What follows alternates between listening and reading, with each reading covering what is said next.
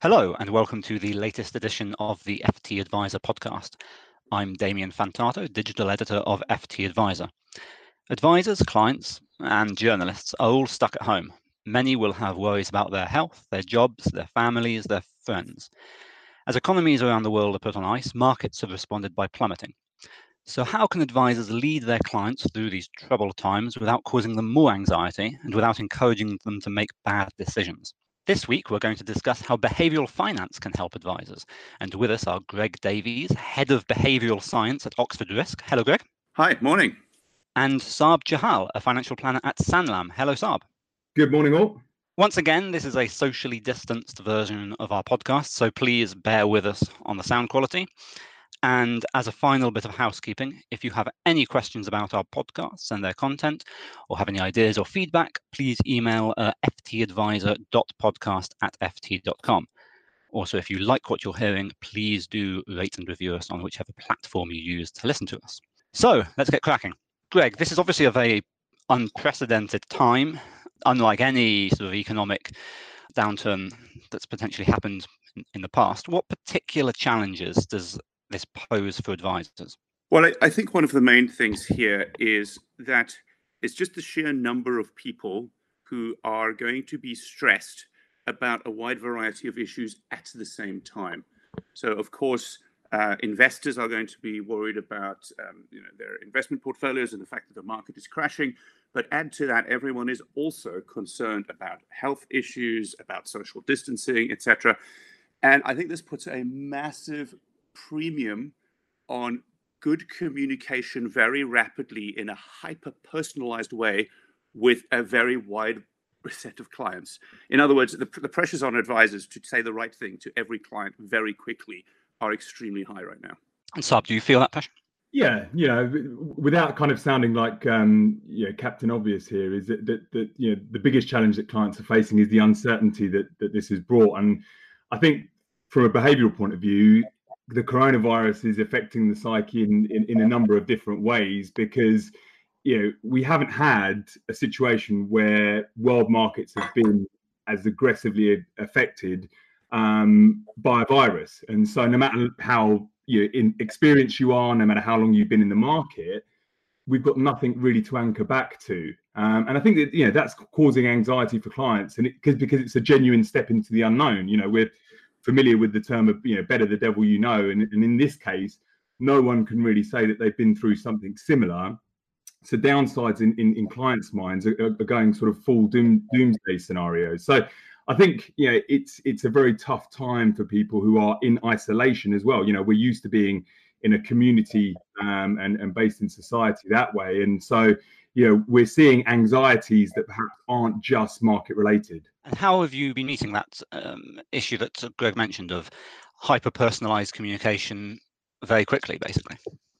Well, the key is is is communication at the moment, and and making sure um, that you you know you're educating clients about the situation because I think you know what we're seeing is is is clients are not only worried about the market, they're also worried about their family's health, and we're hearing a lot about deaths and deaths in, in, itself it's a hugely emotive subject. So you know if clients are, are worried about the health of them and their loved ones and also stressed by by market down drawdowns it, it, it creates a situation where emotions are running extremely high. And i think what we have got to do as advisors is be the voice of reason and, and educate clients to, to some degree about their own biases that may be causing them to have these feelings of anxiousness. And ultimately is through communication is to stop them making sort of sh- short-term decisions and get them to think about their long-term goals. Greg, is there an element to which contacting clients might be counterproductive? I mean, I'm thinking, for example, if you if you suddenly get a phone call from your doctor, even if it's yeah. just to say hello, how are you, you might think, oh, what's happened? Something's something's gone catastrophically wrong. Yeah, no, you're absolutely right. And you know, one of the one of the best things that investors can do at times like this is to stop paying attention to the day by day details of what the markets are doing. And anything that brings them back to focus on that is potentially harmful. And I think this is one of the areas where the standard advice processes are extremely ill equipped to deal with times like this because the right response for each individual is very different based on a number of aspects of who that person is, based on their, their financial personality. And typically speaking, the, the processes in advice, the suitability processes, will kind of be focused on the long term. What's your long term willingness to trade off risk and return? What is your long term capacity to take risk? And what matters right now is not those things at all. It is aspects of people's financial personality that speak to what and how they are going to be made more or less comfortable about, about certain, certain issues. And those tools, although you know they exist, we, we build them at Oxford Risk, they're still relatively new to the industry. And sadly, you know, most firms don't yet have access to them. Those are the things that can help you to assess at scale who do I say what to now and how do I avoid prompting someone to go and look at their portfolio when for them that's exactly the thing that we shouldn't be doing. Uh, would you agree with that, Saab? Yeah, yeah, yeah. I think you know education. I think is is crucial, but also understanding the type of client that you're dealing with because I think it's easy for advisors sometimes when they first meet a client to miss their biases, to miss what, what this client is really about. Because you know, if you're if you understand what your client's biases are, just because it's an irrational bias necessarily, it doesn't mean that we we can't predict it and try and hit it off become before it becomes an issue. Because you know, I've, I've had clients before say to me that look, we're waiting for a fund to break even before they sell, and you know, advisors may miss that and think, well, we don't need to address that. But realistically, we should be there educating the client and saying, well, you know, the market doesn't care what your entry point is. We've got to be looking at this as whether this particular um, position offers you value or not. And so it's it's having that understanding of what type of client that you're dealing with. And I, I take Greg's point there is that we've got to understand what the different um, ways of dealing with, with a particular client must be dependent on the way that they they process information. So, Greg, what particular lessons can advisors take from what's happened over the past few weeks? Well, I think the, the first and the most important one is, is preparation. It is extremely difficult in times of stress, in times of crisis, uh, to suddenly now understand your client's financial personality or to sell, now suddenly try to talk them off the ledge or to persuade them to stay calm. Uh, this is, you know, we can say things that will help, certainly um, we can help to guide people towards better decisions rather than worse decisions. But it is very difficult once the crisis has started to remove the emotional and stress component from decision making. So I think if there's one thing that advisors should take from from this for the future, it is that preparing clients ahead of time that these things are not just uh, possible but are inevitable. There will always be another crisis. There will always be another time when markets plummet, and it might not be because of a pandemic.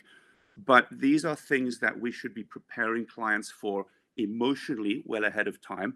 And we should be preparing contingency plans and putting that in place so that when it happens, we don't have to make decisions from scratch in the heat of the moment. We are instead we can instead go, uh, you know, Mr. and Mrs. Client, we have spoken about this before. It's a situation that we've dealt with. We have understood your financial personality on multiple dimensions, and we've been through this. We're prepared for this. We've got it. Because those are the things, that preparation is what helps people to make good decisions in, in these times. It is very difficult to do it, uh, to turn on a dime and suddenly have a very different conversation than the one that you've been having over the previous years. Uh, would you agree with that, Saab? Yeah, and, and and just just adding to that is you know something that advisors you know we talk to clients about risk uh, a lot, and you know nowadays risk profilers that we do try and elicit you know more emotional response from clients. But I think we've got to be more explicit and and and you know it, it's easy for a client to say that they'd be happy with a 30% drawdown when you know the sun's shining and markets are great and, and and a downturn seems completely unlikely but i think you know when we're actually in the midst of a pullback their view may well be be different. Um, and and certainly, I think what the last few weeks um, has shown us is that the economic outlook it can spin on a sixpence. And with that in mind, I think what we should do is, is encourage clients to be be open to change and adapt the way that they go about things. Because you know, if you have the the mindset that I want everything to go back to how it was as as, as quickly as possible, we know that might take years. It, it, we may never even get back to that level. So to ex- accept this as a as a new normal, what we want to help clients do is is to help them proactively adapt to things um, quickly. You know, we've seen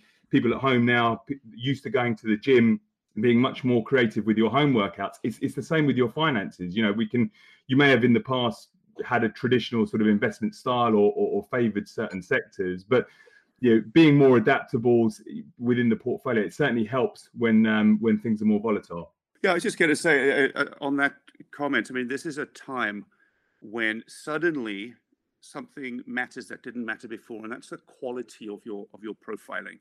So any any risk profiling tool that's asking questions like how would you feel if your portfolio dropped 30% is absolutely not fit for purpose. Those are those are, are completely inadequate to measure what we need to measure.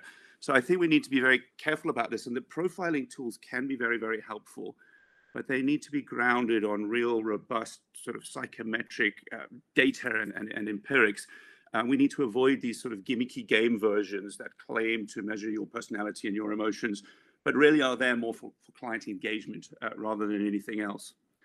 Um, just, just to add, you know, one of the things that we have provided, we've made completely for free available to all investors and all advisors in this time, is a sort of emergency kit version of our financial personality assessment that is available to anyone to go and assess those dimensions of your personality that matter most at times like this and that will help you to understand how to navigate your decision making as an individual in, in these markets.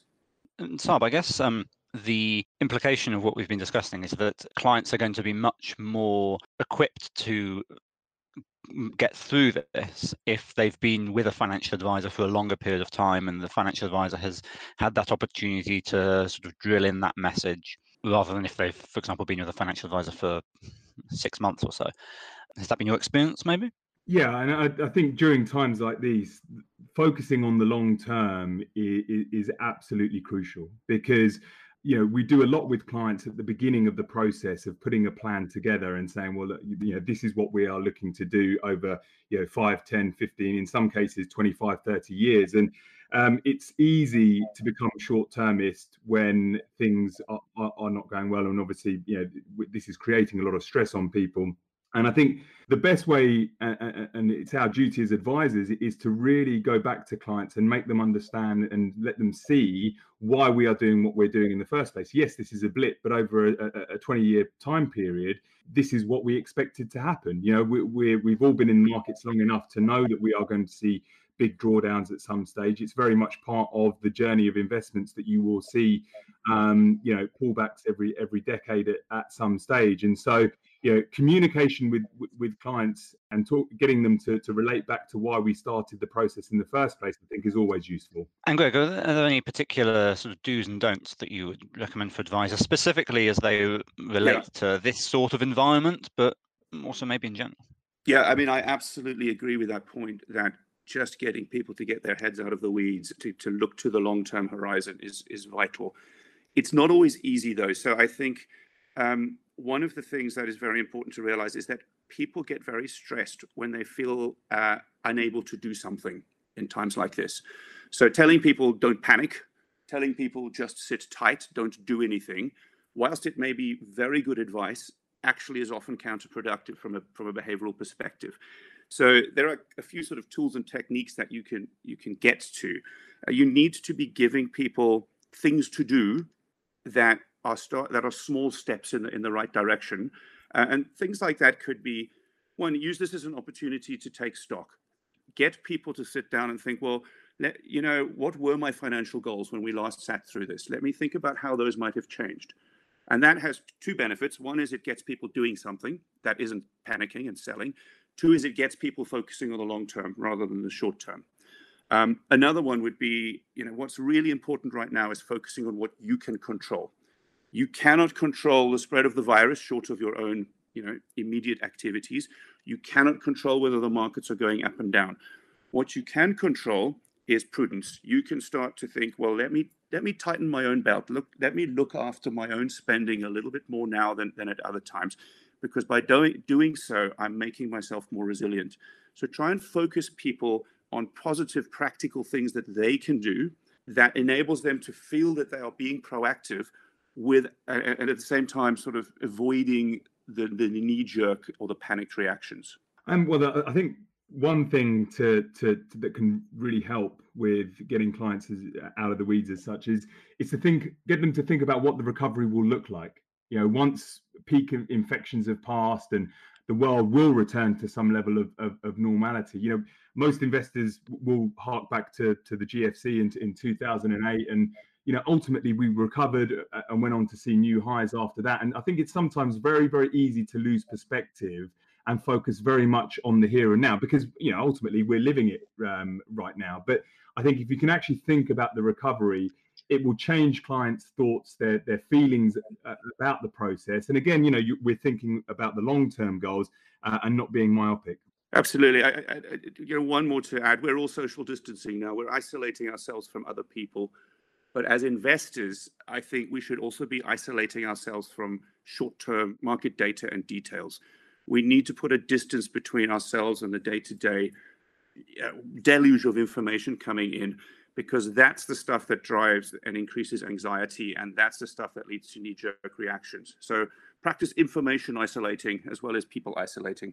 So on that issue that um, greg mentioned of uh, not telling people to panic do you um, would you agree with that well, most certainly, because you know, if you tell someone to panic, what do they do? You know, it's, it's, it's almost the, the, natural reaction is that, uh, um, and so you know, I, I think again, it, it's the communication. Is that we've been with clients, you know, in, in some cases you've got really good long-term relationships. You will understand the way that that communication needs to happen right now, and I think that. Um, yeah, that is the crucial point here. Is making sure that we're we're one in touch with, with clients, but also that we understand how they need the information delivered to them. Um, because if we do that effectively, and there is no no need to panic because you know, as advisors we should be able to to to to communicate with our clients in a way that you know we're not trying to persuade them not to panic is that they understand the reason and rationale why they shouldn't panic on, on that issue of different forms of communication um, obviously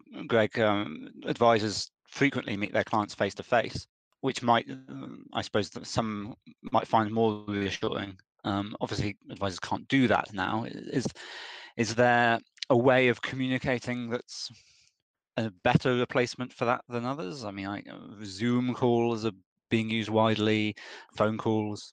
Well, I, I think we're we're all on various forms of, of Zoom and phone, etc.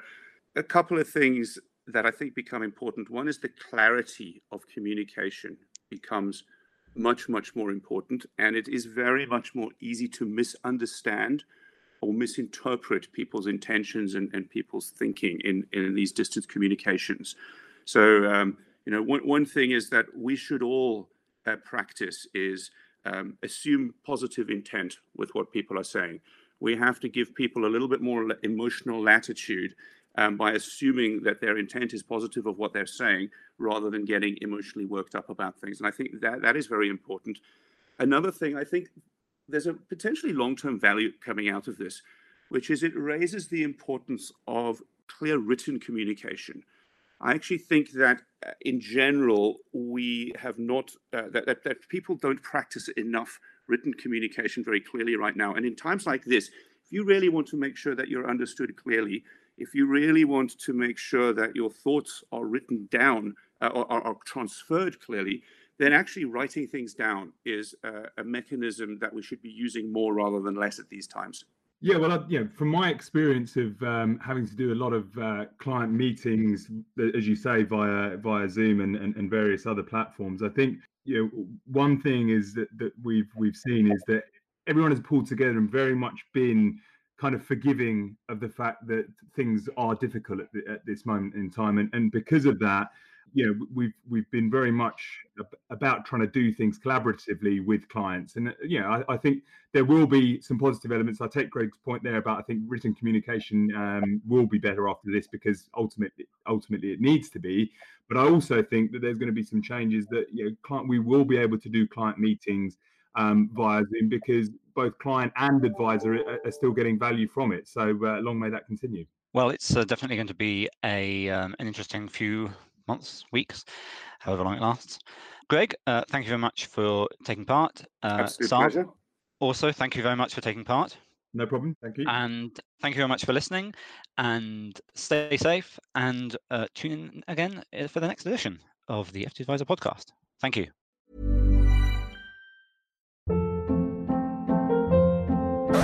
Hold up. What was that? Boring. No flavor. That was as bad as those leftovers you ate all week. Keke Palmer here, and it's time to say hello to something fresh and guilt-free. Hello Fresh. Jazz up dinner with pecan-crusted chicken or garlic butter shrimp scampi. Now that's music to my mouth. Hello Fresh. Let's get this dinner party started. Discover all the delicious possibilities at hellofresh.com. When you need mealtime inspiration, it's worth shopping Kroger, where you'll find over 30,000 mouthwatering choices that excite your inner foodie. And no matter what tasty choice you make, you'll enjoy our everyday low prices, plus extra ways to save, like digital coupons worth over $600 each week. You can also save up to $1 off per gallon at the pump with fuel points. More savings and more inspiring flavors make shopping Kroger worth it every time. Kroger, fresh for everyone. Fuel restrictions apply.